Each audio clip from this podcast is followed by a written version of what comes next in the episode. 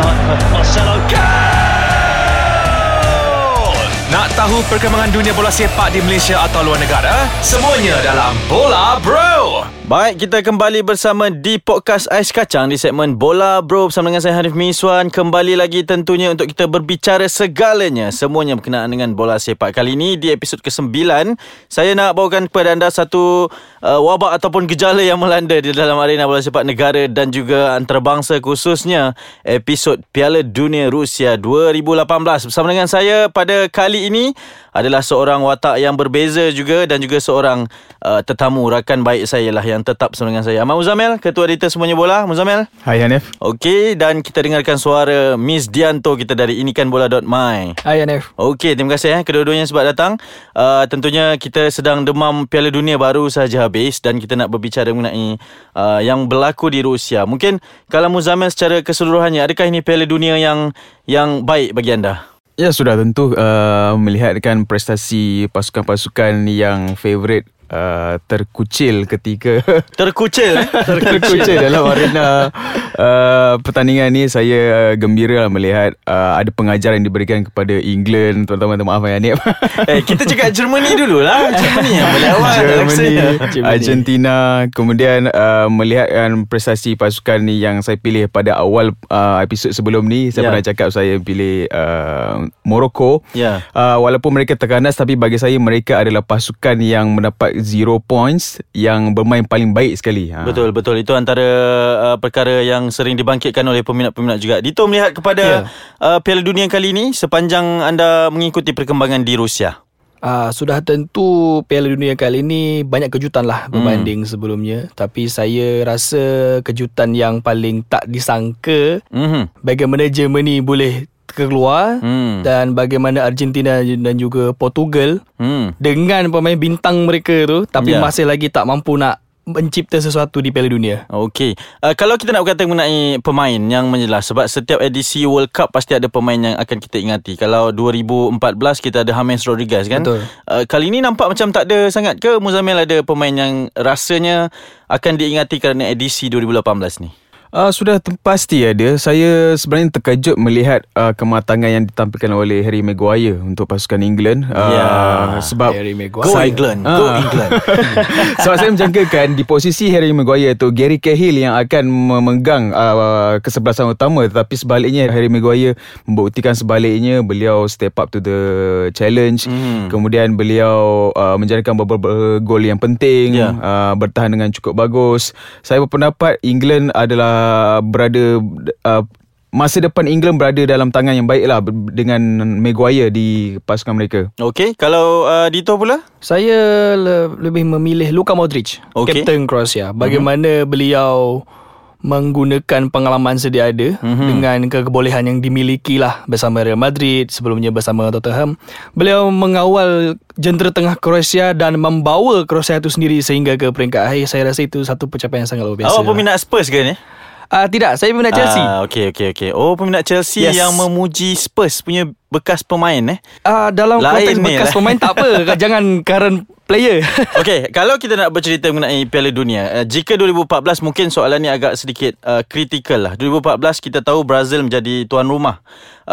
Tetapi terdapat banyak cakap-cakap belakang mengenai penganjurannya, tentang tenaga buruh kasar yang berlaku, tentang Brazil sebenarnya tidak mampu untuk mengajukan Piala Dunia tetapi menjadi juga tuan rumah atas faktor kewangan itu. Di Rusia kita mungkin tidak kedengaran, tetapi saya nak bawa konteks kepada Malaysia nak menjadi tuan rumah Piala Dunia ni 2034 katanya. Mampukah kita atau anda melihat ni sebagai satu retorik, gimmick semata-mata, Muzammil? Bagi saya gimmick sajalah. Sebab kalau kita tengok kat Brazil pun, kalau kita stadium Belo Horizonte sekarang ni pun dia berubah menjadi satu parking lot sebenarnya. Jadi kemudian kolam renam dekat stadium tu pun dah bertukar jadi sarang nyamuk denggi kan. Jadi ia adalah satu fenomena yang membazir lah untuk sebuah negara membangun seperti Brazil. Dan saya berpendapat kalau kat Malaysia, kalau kita sendiri masih lagi bergelut untuk memenuhkan stadium yang hanya kapasiti di 40,000, 50,000 setiap minggu, apatah lagi kalau kita nak jadi tuan rumah di mana kita harus menyediakan stadium yang sekurang-kurangnya 80,000 kan untuk setiap venue.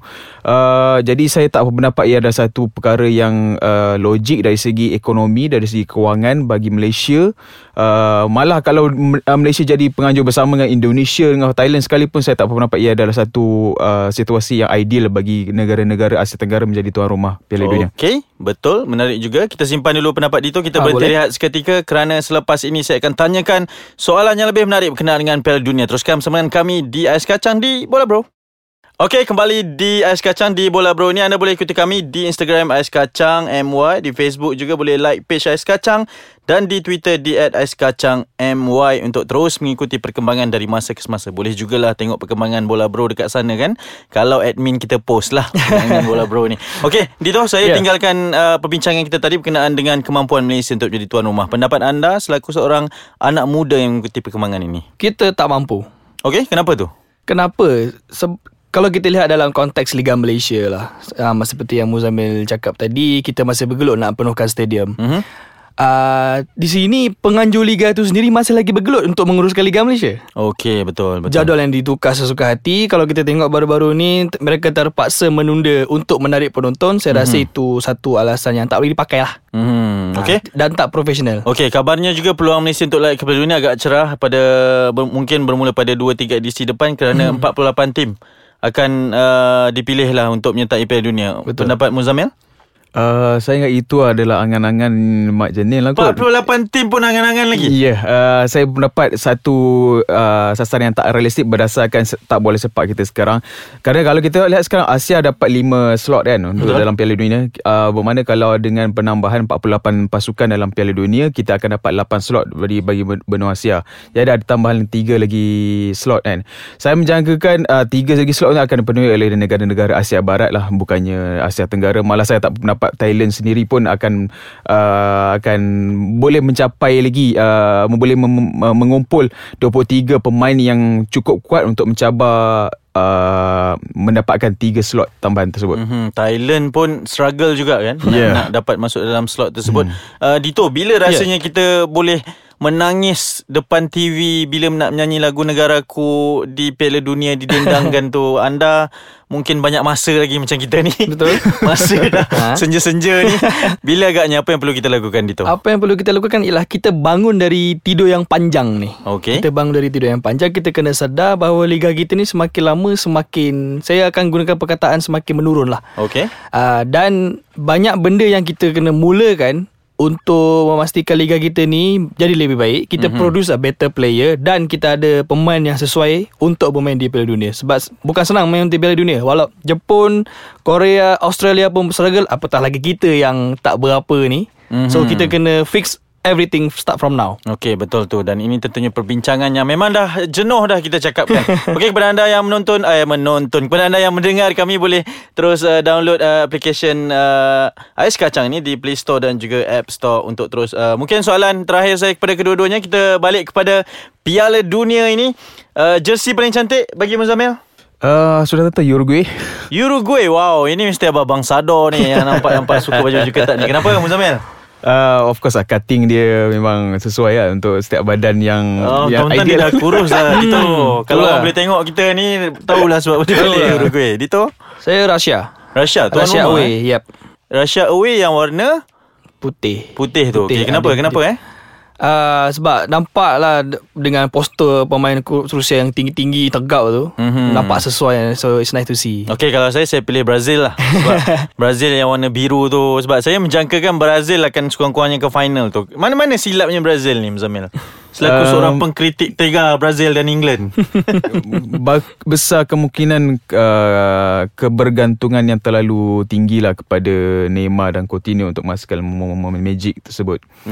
Saya pendapat sebuah pasukan kalau nak masuk ke final, mereka harus memanfaatkan situasi set piece, situasi sepakan sudut dan sepakan cuma. Tapi sebaliknya Brazil terlalu mengharapkan magic ketika open play dan tidak memanfaatkan situasi sepakan sudut, di mana itulah yang pasukan-pasukan finalis melakukannya. Okey, cerita Piala Dunia 2018 telah habis. Kita kena tunggu lagi 4 tahun. Betul. Dito merasakan 4 tahun nanti, pasukan mana pula yang mungkin boleh menyina? Awal lagi saya tahu, tapi kita cakap-cakap je lah ni. Kalau kita nak tengok dari segi pemain, saya rasa England boleh menyenah. Kerana mereka pemain muda mereka ada promising lah, promising future. Kita harap mereka tidak besar kepala lah. Betul, jangan besar kepala Harry macam Maguire kan. Okey, terima kasih kedua-duanya. Kita tamatkan siaran untuk edisi episod yang ke-9 ini. Kita jumpa lagi di Bola Bro bersama dengan saya Harif Miswan. Bye-bye. Bye. Bye.